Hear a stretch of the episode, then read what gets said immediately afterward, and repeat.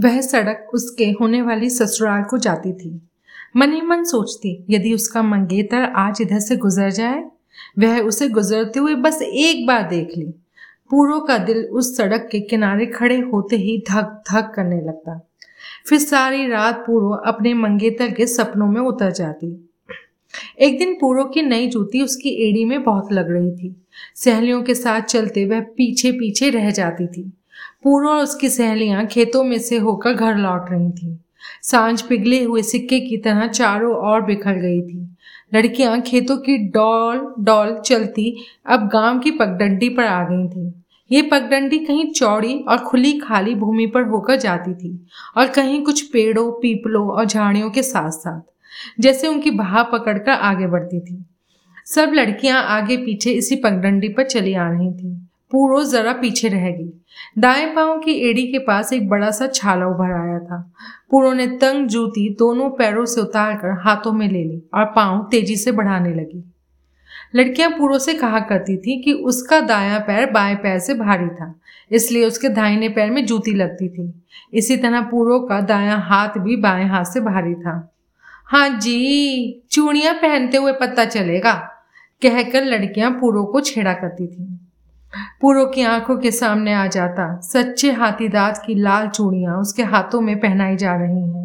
पिछली बड़ी बड़ी खुली खुली चूड़ियाँ पहनाने के बाद आगे की छोटी छोटी चूड़ियाँ उसके दाएँ हाथ में फंस गई है।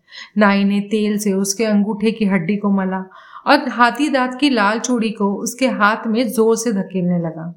पूरो को ख्याल आया, कहीं उसकी हाथी दांत की लाल चूड़ी उसके दाहिने हाथ में टूट जाए तो? पूरो के कलेजे को एक धक्का सा लगा। ये शगुन कितना बुरा है। उसकी शगुन की चूड़ी, उसके सुहाग की चूड़ी उसके हाथ में क्यों टूटे? पूरो ने अपने दाहिने हाथ को तिरस्कार से देखा। भगवान, उसका मंगेतर युग युग जिए। हज़ार लाख वर्ष जिए। पूरो के हृदय ने कामना की। फिर पूरो को याद आया कि उसके गाँव में चूड़ा चढ़ाते समय एक लड़की की चूड़ी सचमुच टूट गई थी। पास खड़ी हुई स्त्रियाँ राम राम कहकर भगवान से उसके पति की कुशल कामना करने लगी थी। फिर सुनार ने सोने का एक पतला सा तार टूटी हुई चूड़ी में पुरवाकर उस लड़की को फिर वही चूड़ी पहनाई थी, जैसे उन्होंने उसके पति की टूटी हुई जीवन डोर को जोड़ दिया हो। पूर्व इन्हीं शगुन अपशगुन में फंसी हुई थी कि बाएँ हाथ की ओर से पीपल के पीछे से एक व्यक्ति निकलकर पूर्व के सामने खड़ा हो गया था। पूर्व ने जल्दी से देखा उसके गाँव का जवान लड़का रशीद उसके सामने खड़ा था। रशीद की आयु 22-24 वर्ष की होगी। उसकी भरी हुई जवानी मुँह से बोल रही थी। पूरो ने देखा, रशीद की दोनों बड़ी बड़ी आँखें पूरो पर गड़ी हुई हैं। वह काँप उठी। उसकी एक हल्की सी चीख निकली और वह रशीद के पास से बचती हुई भाग खड़ी हुई। पूरो भागती भागती लड़कियों से, के साथ जा मिली। अब वह अपने घरों के पास पहुँच गई थी। पूरो की सांस ठिकाने ना थी। इतना ही भला हुआ कि रशीद ने उसे हाथ ना लगाया। रशीद ने उसे कुछ ना कहा। अरे लड़का था या कोई शेर था? सहेलियों ने उसे ठिठोरे की, किंतु अभी तक पूरो की जान में जान नहीं आई थी। शेर तो सिर्फ़ फाड़ कर खा जाता है। कहते हैं कि अगर रीछ को कोई औरत अकेले मिल जाए तो वह उसे मारता नहीं उठा कर ले जाता है। अपनी गुफा में ले जाकर उसको अपनी औरत बना लेता है। सहेलियों में से एक ने ये बात सुनाई। पूरो की जान फिर सूखने लगी। हाय, उस कर्मोजली का क्या हाल होगा, जिसे रीछ अपनी औरत बना ले? ये सोच सोच कर पूरो का रंग उड़ने लगा। पूरो को फिर रशीद की फैली फैली आँखें याद आ गई। अब पूरो अपने घर पहुँच गई थी। सहेलियाँ हंसती बोलती आगे बढ़ गई। दूसरे दिन जब पूरो और उसकी सहेलियाँ खेतों में सिंगरे को तोड़ रही थी, जल्दी से पूरो दो मट्टी सिंगरे पास ही चलते हुए रहंट पर धोने ले गई। छोटे छोटे सींगरों की डंठले तोड़कर दो चार सिंगरे पूरो ने अपने मुँह में डाल लिए। तभी उसने देखा कि पास के पेड़ के पास रशीद खड़ा हुआ है। उसके पैरों में से तो किसी ने जान ही खींच ली। वह उसके होठों पर लिप गया। अजी, डरती क्यों हो? हम तो तुम्हारे चाकर हैं। आज रशीद बोल उठा। उसकी आवाज़ से शरारत टपक रही थी। पूरो को ऐसे लगा जैसे अभी रशीद रीछ के चौड़े पंजों की तरह उस पर झपट पड़ेगा। उसकी लंबी लंबी उंगलियाँ रीछ के नाखूनों की तरह उसकी गर्दन के चारों ओर फैल जाएगी और फिर उसे खींचता हुआ ले जाएगा। और फिर फिर इतने में पूरो ने देखा सामने से दो किसान चले आ रहे हैं। रशीद उसी तरह खड़ा था। पूरो लाल टमाटरों से भरी हुई क्यारियों के ऊपर से छलांग लगाकर जल्दी जल्दी पाँव फेंकती सहनियों से जा मिली। उस दिन पूरो बहुत निढाल सी रही। सारे रास्ते लड़कियों का हाथ पकड़ पकड़ कर चलती रही। परछाइयों से भी काँप काँप जाती थी। जरा सी खड़खड़ाहट से भी चौक चौक उठती। पूरो ने ना तो कुछ अपनी माँ को बताया, ना अपने पिता को। उसकी सहेलियाँ कहती थी भला ये भी माँ बाप से कहने की बात है? जवान लड़कियों को रास्ते चलते शौदे सदा से ताकते झाकते आए हैं। जवानी तौर पर कभी उनके गुलाम बनते हैं, कभी अपने आप को उनका चाकर कहते हैं। ऐसी उलझुलूर बकते ही आए हैं वे वे बका करें। भले कोई कुत्तों के भौंकने से डरकर सड़क पर चलना छोड़ देता है। उस दिन उनके गाँव में एक छह सात बरस के लड़के को पागल कुत्ते ने काट खाया। गली मोहल्ले की स्त्रियों ने मिलकर लड़के के घाव पर लाल मिर्चें बाँध दी। मिर्चों की तेज़ी से कुत्ते के दांतों का जहर कट जाता है। पूर्णों ने जब यह खबर सुनी तो मन में आया कि वह लाल मिर्चें कूट कर रशीद की आँखों में झोंक दे। जितना वह रशीद की आँखों के बारे में सोचती थी, उतना ही उसे जहर चढ़ता था। सहेलियाँ पूरो की बाह पकड़कर खींचती थी। वह पूरो को साहस ना होता था कि वह खेतों की ओर जाए। और फिर अब पूरो का विवाह भी दिन दिन पास आता जा रहा था। पूरो के पिता ने घर में घी और मैदा इकट्ठा करके धर लिया था। पूरो की माँ ने पीले रेशम से कड़ी हुई लाल फुलकारियों से लकड़ी का संदूक भर दिया था। सियाम से लाए हुए रेशमी जोड़ों से उसने दहेज वाला सफ़ेद ट्रंक भी भर दिया था। चुनरियों की छोटी बाकड़ी चुन चुन कर उसके पोरवे दुखने लगे थे। पिछली और का भीतर वाला कमरा जहाँ उसने पूरों के दहेज के लिए पीतल के पूरे इक्यावन बर्तन जोड़े थे, झमाझम जम कर रहा था। उन उन दिनों देहातों में क्रोशिया के काम का बड़ा चलन था। पूरों ने क्रोशिया से एक पूरा ही मेज पोश बनाकर तैयार किया और साथ में फूल जोड़ जोड़ कर पलंग की पूरी चादर बनाई थी। दसूती के तार गिंग गिंग कर उसने फूल काटने सीखे थे। उस, अपने हाथ से अपने दहेज के लिए डलियाँ और मूड़े बनाए थे। एक दिन पालक के नरम नरम पत्तों को तोड़कर पूरो ने साग काटा। पूरो की माँ सुतली से बने हुए पीड़े पर बैठी अपने लड़के को दूध पिला रही थी। पुरो ने मिट्टी के हंडिया को बांग के छोटे से गुच्छे से अच्छी तरह मांजा। फिर साग को पानी से दोबारा धोकर उसने चने की दाल मिलाकर हंडिया के भर दिया। हारे की मीठी मीठी आँख पर दूध कर रहा था। पूरों ने चूल्हे में दो चार छिपटियाँ लगाकर साग चढ़ा दिया। पूरो का विवाह बिल्कुल पास आ गया था। माँ को प्रतीक्षा थी कि कौन जाने, आज या कल पूर्व के ससुराल से कोई नाप लेने ही आ जावे। पूर्व कितनी सुंदर सयानी लड़की है। रोटी टुकड़ा तो वह आँगन में इधर से उधर चलते फिरते ही कर लेती है। पूर्व की सहेलियाँ कहती थी कि पूर्व को जवानी भी तो भर के चढ़ी है। पूर्व के गोरो, गोरे मुख पर आँखें ठहरती न थी माँ ने एक चाहत भरी दृष्टि से पूर्व की ओर देखा। शायद वे सोचती थी कि पूरो अब ससुराल चली जाएगी। पूरो के मायके का घर भाई भाई करेगा। पूरो अपनी माँ का दाइना हाथ थी। माँ की आँखों से आँसू भर भर आए। बैठी बैठी पूरो की माँ गाने लगी। लावी ते लावी, नी कलेजे दे नाल माए। दसी ते दसी एक बात नी। बाता ते लमिया नी, धिया क्यों जमिया नी? अज बिछोड़े वाली रात नी। माँ का मन भर आया। पूरो चौके के छोटे छोटे काम निपटाती हुई माँ की आवाज़ सुन रही थी। पूरो के दिल में बिछौड़े की एक हॉल सी उठी। माँ आगे गाने लगी। चरखा जू ढायनिया मैं छोपे जू पानिया, मैं। पीणिया ते वाले मेरे खेसनी पुत्रा नु दिते ऊँचे महल ते माणिया धिया नु दिते परदेस ने। पूरा दौड़ी दौड़ी आकर माँ के गले से लिपट गई। माँ बेटी दोनों रो पड़ी। हर लड़की का यौवन उसे उसकी माँ से अलग कर देता है। माँ ने जी कड़ा किया। बेटी के कंधे को चूम कर प्यार किया। संध्या उनके आँगन में भी उतर आई थी। माँ को याद आया कि दूसरी साग भाजी घर में नहीं थी। कौन जाने पूर्व की ससुराल से कोई आता हो? उसने कहा कि छोटी बहन की उंगली पकड़कर पास के खेतों से चार भिंडिया तो तोड़ ला। और चावल की एक मुट्ठी और गुड़ की भीड़ी डालकर मीठे चावल भी चढ़ा दे। पूर्व का दिल आज भी भर भर आता था। उसने अपनी छोटी बहन को साथ लिया और बाहर चली गई। भिंडिया तोड़ी, दो चार सींगरे तोड़े और उल्टे पाँव छोटी बहन के साथ लेकर घर की ओर चली। लौटते समय पूरा सोच रही थी और भरे हुए मन में आ रहा था कि आज अब वह अपनी माँ से अलग हो जाएगी, अपनी बहनों से बिछड़ जाएगी, अपने नन्हे भाई से दूर चली जाएगी। वज्र के प्रहार सा पूर्व को एकाएक ख्याल आया। यदि यहाँ रशीद मिल जाए तो? और वह पैर उठाकर चलने लगी। पूरो दौड़ क्यों रही है?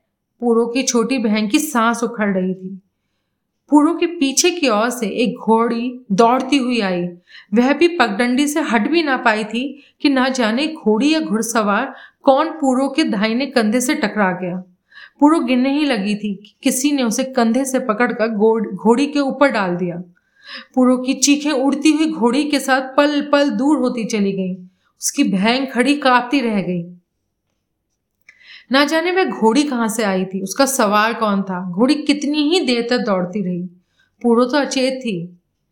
पूरो को जब होश आया, वह एक कमरे में चार पाई पर पड़ी थी। चारों और दीवारें थी। सामने एक बंद दरवाज़ा। सब कुछ याद आ गया। उसने दीवारों से अपना सर दे दे मारा। फिर दरवाजे से सर दे दे मारा। थक हार के पूरो चार पाई पर आ पड़ी और वह फिर बेहोश हो गई। जब होश आया तो कोई सर पर गर्म घी मल रहा था। पूरो ने एक बार सोचा शायद उसकी माँ उसके सिरहाने बैठी थी। पूरो को बहुत तेज बुखार था। हो माँ, पूरो के होठों से निकला।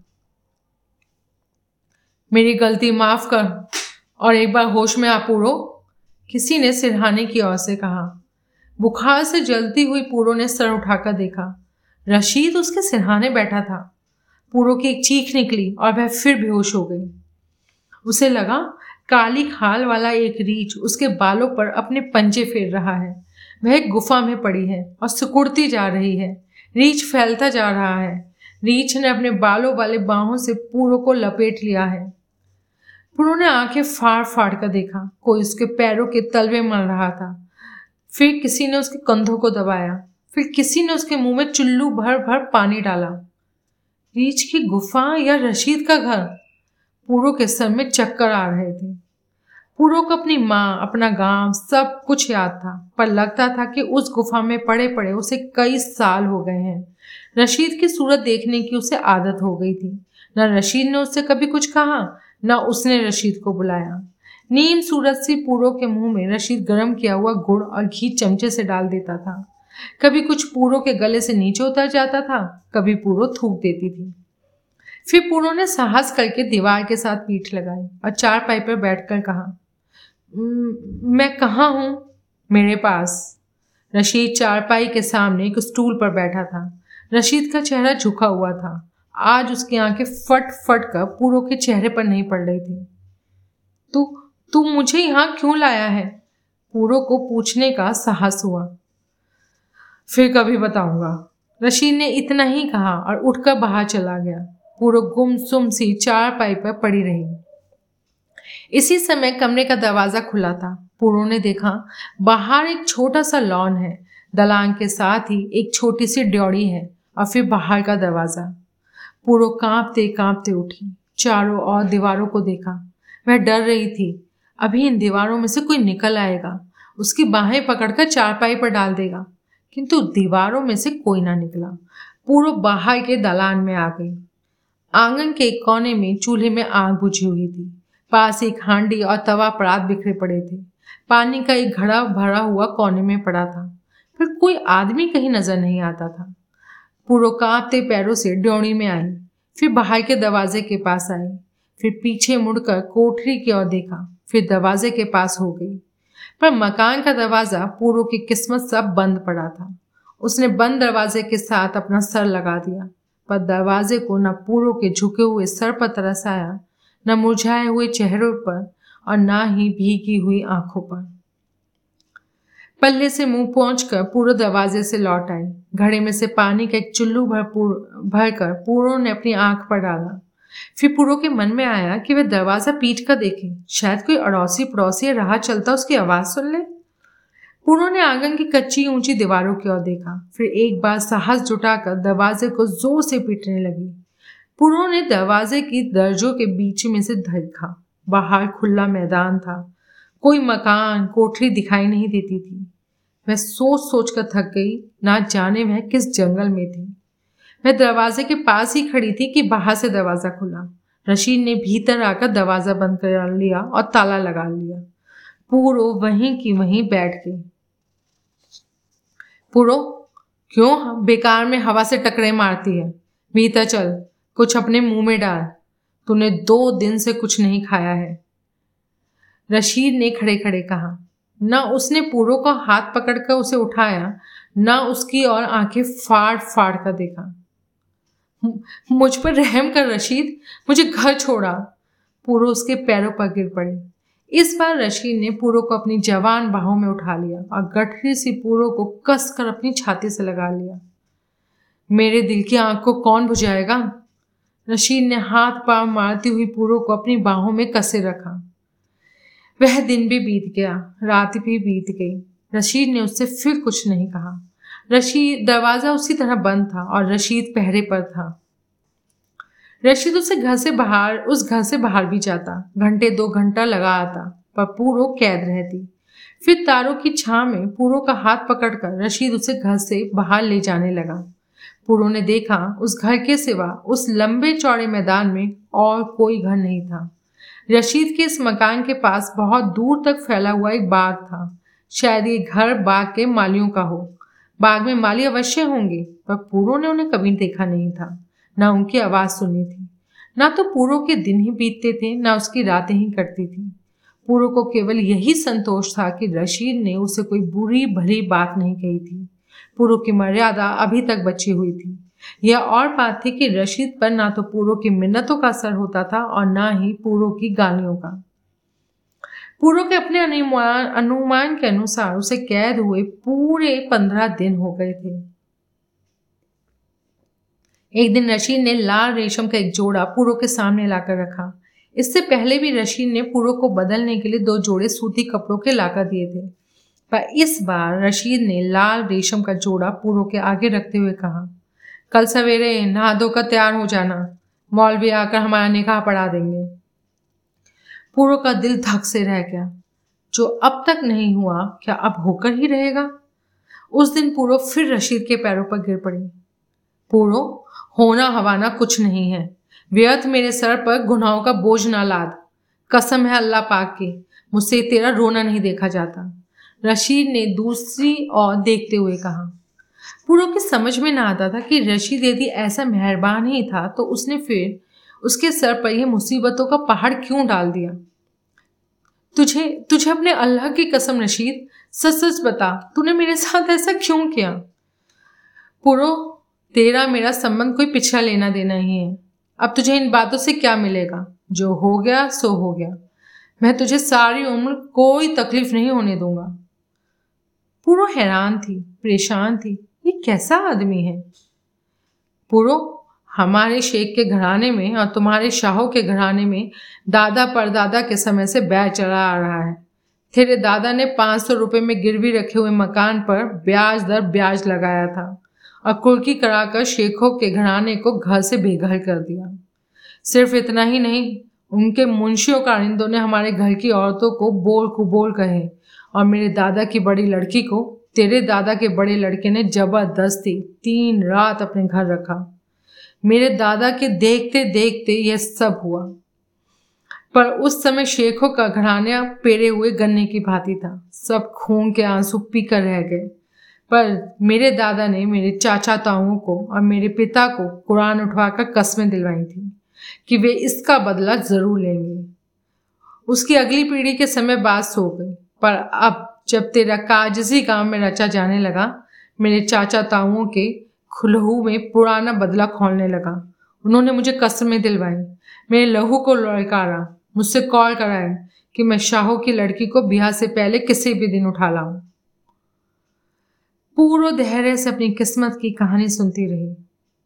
पूरो, पहले ही दिन जब मैंने तुझे देखा, खुदा गवाह है, मुझे तुझसे इश्क हो गया। एक तो तेरी मेरी मोहब्बत का ज़ोर, दूसरा मेरी पीठ पर सारा शेख घराना मैं तुझे ले आया हूँ। पर मुझसे कसम ले ले, मुझसे तेरा दुख नहीं देखा जाता। पूरो ने दोनों हाथ से अपना सर थाम लिया। तेरी बुआ को मेरे ताऊ ने उठा लिया। पर रशीद, इसमें मेरा क्या दोष? हाय, मैं तो कहीं की नहीं रही। पूरो का मुँह आंसुओं से भीग गया। यही तो मैं कहता था, पर मेरे चाचा मुझ पर फटकार बसाते थे। तो रशीद, उनके उकसाने से तूने मुझे मार डाला? पूरो ने रोते रोते कहा। पूरो, मैं सारी उम्र तेरे आगे दुनिया की नेमतें ला ला के रखूँगा। मैं तेरे ताऊ की तरह नहीं करूँगा कि तीन रातों के बाद बेचारी औरत को धक्का दे दूँ। रशीद, एक बार एक बार मुझे मेरी माँ से मिला दे। पूरे को कहने के लिए सिर्फ़ यही मिला। ओ नेक वक्त, अब उस घर में तेरे लिए कोई जगह नहीं। उनकी बिरादरी का कौन हिंदू फिर शाहों के घर का पानी पिएगा? तू मेरे घर में पूरा पंद्रह दिन रह चुकी है। पर पर मैंने तो सिर्फ़ तेरे घर का अन्न पानी मुँह लगाया है। मैं पूरो आगे कुछ ना कह सकी, पर जो कुछ पूरो कहना चाहती थी, उसे रशीद समझ गया। इस बात को कौन मानेगा? पूरो ये तो मेरी शराफत है कि पहले मैं तेरे साथ निगाह पढ़वाऊँगा रशीद ने नरम आँखों से पूरो की ओर देखा। पूरो की आँखों के सामने उसका मंगेतर आ गया। अभी पूरो के तेल चढ़ना था, पूरो ने माइए पढ़ना था, पूरो के हल्दी का उपटन मला जाना था, पूरो को सच्चे हाथी दांत का लाल चूड़ा पहनना था, पूरो को कौड़ियों वाले कलीरे छिड़काने थे, पूरो को रेशमी जोड़े पहनने थे, उसको रूप चढ़ना था, पूरो को डोरी में बैठना था, पूरो पूरो पूरो। पूरो निर्दोष थी। वह कैसे समझ लेती कि उसकी माँ का दिल पत्थर हो जाएगा? उसके पिता का दिल लोहे का बन जाएगा? वे अपनी बेटी को घर से निकाल देंगे? उनके घर की दीवारें उसे अंदर लेने से इनकार कर देगी? मैं जब लौट कर घर नहीं पहुँची तो उस समय मेरे माता पिता का क्या हाल हुआ होगा? मेरी बहन? पूरो को वह समय याद आ गया, जब होनी उसके सर पर टूट पड़ी थी। वे रोते कलपते रहे। पर उसी तरह जैसे मेरे दादा, मेरे पिता, मेरे चाचा, मेरी बुआ के चले जाने पर रोए थे। पुलिस भी बहुत खोज खबर लाकर हार, लगाकर हार गई, पर उन्हें भी कोई अता पता नहीं लगा। हाँ उन्हें पता भी कैसे लग सकता था। पुलिस ने पूरा पाँच सौ रुपया खाया। तू तो जानती है, उस समय हमारा पल्ला भारी है। सारा गाँव मुसलमानों का है। कोई हिंदू का बच्चा आँख उठाकर हमारी ओर देख नहीं सकता। यही गनीमत है कि उनके जान माल सलामत है। उन्हें अपनी जान बहुत प्यारी है। वे कुछ बोल नहीं सकते। अगर वे हमारे घर की ओर उंगली भी उठाते तो हमारे आदमी उन्हें नहर भी पार नहीं करने देते। शायद रशीद के दिल में पुराने बदले की आँख धधक रही थी। क्या क्या मेरे माता पिता श्याम चले गए? नहीं, अभी नहीं। मैं मैं कहाँ रह रही हूँ? अपने गाँव से कितनी दूर? तू अपने गाँव के पिछली और माधव के कुएँ के पार मेरे अपने गाँव बाग में है, पर शायद तू अपने गाँव में जाने का सपना देख रही है। अभी नहीं। जरा बात ठंडी हो लेने दे। छह महीने बीत जाए, मैं तुझे वहाँ लेकर चलूँगा। पूरो चुप हो गई। रशीद ने चावल के पुलाव की एक तश्तरी भरकर पूरो के आगे रखी। रशीद जब बाहर जाता था, तब शायद किसी के हाथ अपने गाँव से पकवान मंगवा लेता था। पूरो को कुछ पता ना था। उस दिन पूरो के मन में कुछ उधेड़ बन रही। उसे डर था कि कहीं उसका साहस जवाब ना दे जाए। इसे पूरो ने चावल के दो चार कौर अपने भीतर डाल लिए। पानी भी घूट घूट करके एक कटोरा पी लिया।